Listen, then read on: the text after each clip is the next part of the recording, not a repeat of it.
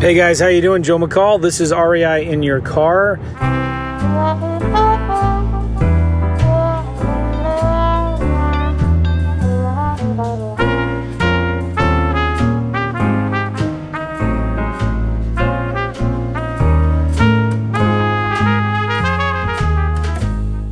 And I'm going to go down a little walk down memory lane here.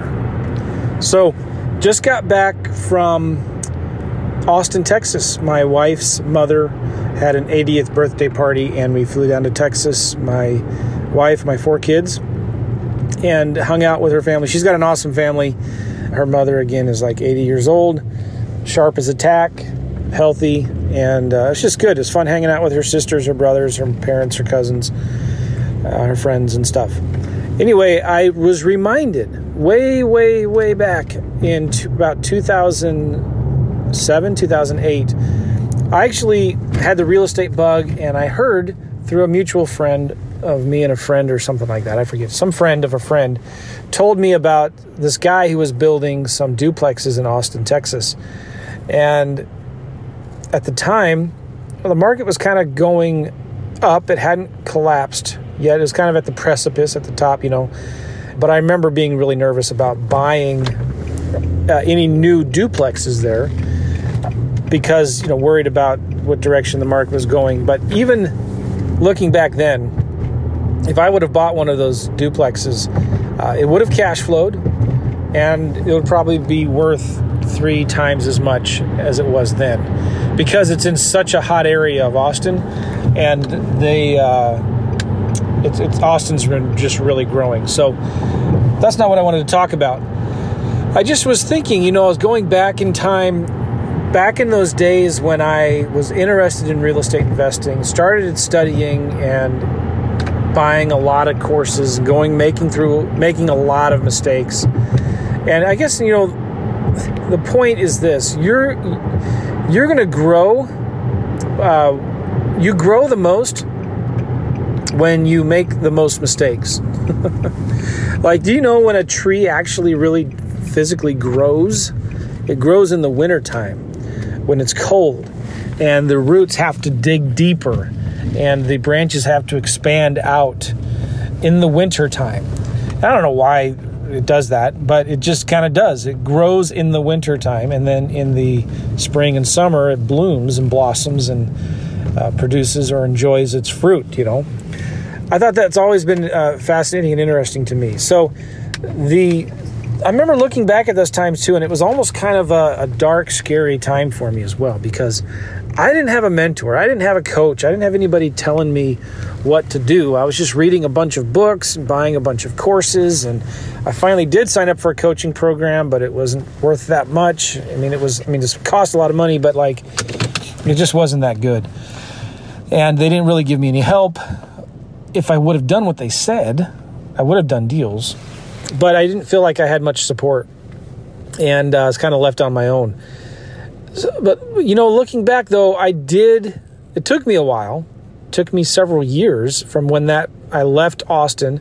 It took me about probably three or four years before I actually quit my job and was doing deals full time.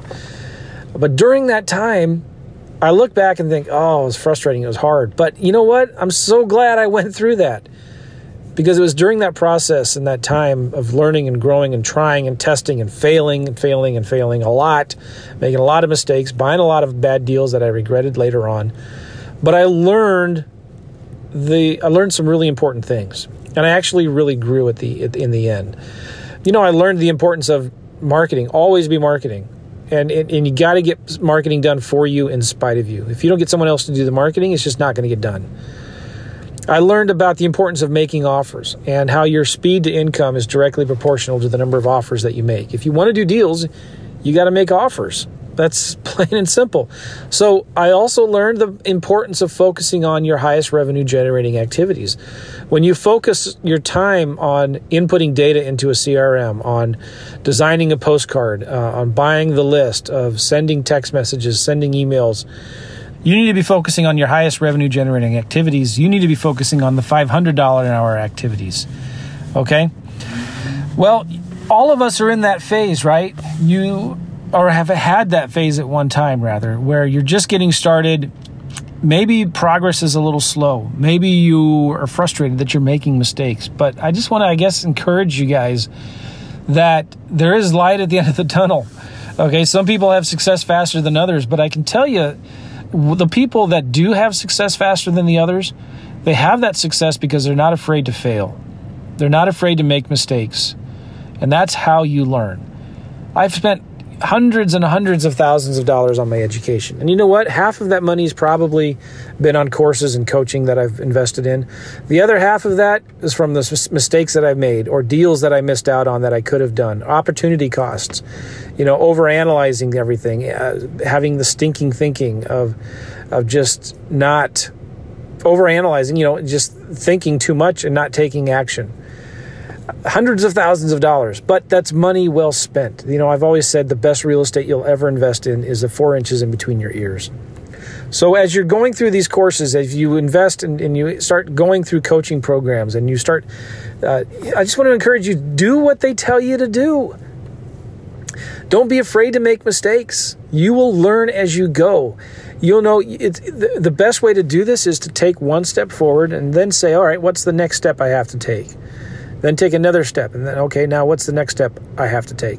Looking back at myself when i was in austin and i didn't buy those deals and you know that's irrelevant whether i bought those deals or not but if i would have gone back home and i knew i wanted to do deals i looking back if i were to talk to myself back then uh, i would have said all right joe don't worry about all these different multiple strategies because i wanted to learn i wanted to try to be I wanted to be the jack of all trades. I didn't realize that being the jack of all trades means you're master of none. But I thought I needed to have all of my tools in, in place. I, I, needed to have all of my I's dotted and T's crossed.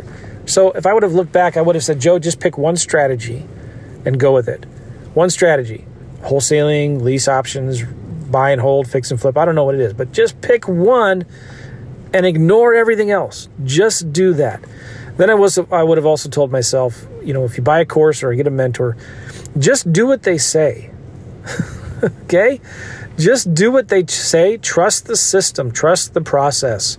Stop asking what if, start just asking what next. I would have told myself, focus on marketing. You're not a real estate investor, you're a marketer who does real estate investing. So I would have said, get the marketing done. Even if you don't know what to say to sellers once the phone starts ringing, do the marketing anyway. Get it out there. The only way to learn is by talking to sellers, making mistakes, making a fool out of yourself. That's okay. It's okay to make mistakes. Uh, I would have said to myself, uh, when I did start buying homes, I would have said to myself, stop, don't buy homes on debt, on don't get over leveraged I, I, I re- relied too heavily on mortgage brokers and banks to lend me money on deals. And I didn't realize that you can actually buy deals without getting loans, without taking over loans. You could do lease options, right? I would have told myself to focus on wholesaling, getting properties under contract, and flipping the contracts. I remember at the time thinking, man, I am. Uh, I'm, I, I want to be an expert real estate investor. I want to be a big time. I want to be a baller. You know, I want to be that guy who does big deals. I don't want to these little peddly deals, these are for beginners. You know, these little $5,000 deals. I want the $30,000 deals. I didn't think wholesaling was sexy. I thought it was for beginners, less uh, sophisticated investors. I thought it was kind of spammy or scammy or whatever. Uh, but not realizing that no, wholesaling is probably the best strategy in real estate investing, period, bar none. Whether you're wholesaling land or houses, whether you're wholesaling lease options or whatnot, all it is is flipping paper, right? That is probably the most important strategy, um, the most important skill you can learn as an investor is wholesaling. So I would have told myself to focus on wholesaling. Uh, then I would have told myself, Joe, don't quit, don't give up, keep on getting educated, buy as many books as you can, uh, just implement, and don't be a uh, anticipatory thinker always anticipating, trying to figure out if they make this move, then I'm going to do this move. Um, you know, because my background is in engineering, and I, I, used to study plans. You know, blueprints uh, of, of, large power plants, or office buildings, or aquatic centers, and stuff like that. And the cool thing about that is you can kind of see the finished product and you can see all the steps involved. There's hundreds of pages, details, details, like step by step instructions. You're just not going to get that.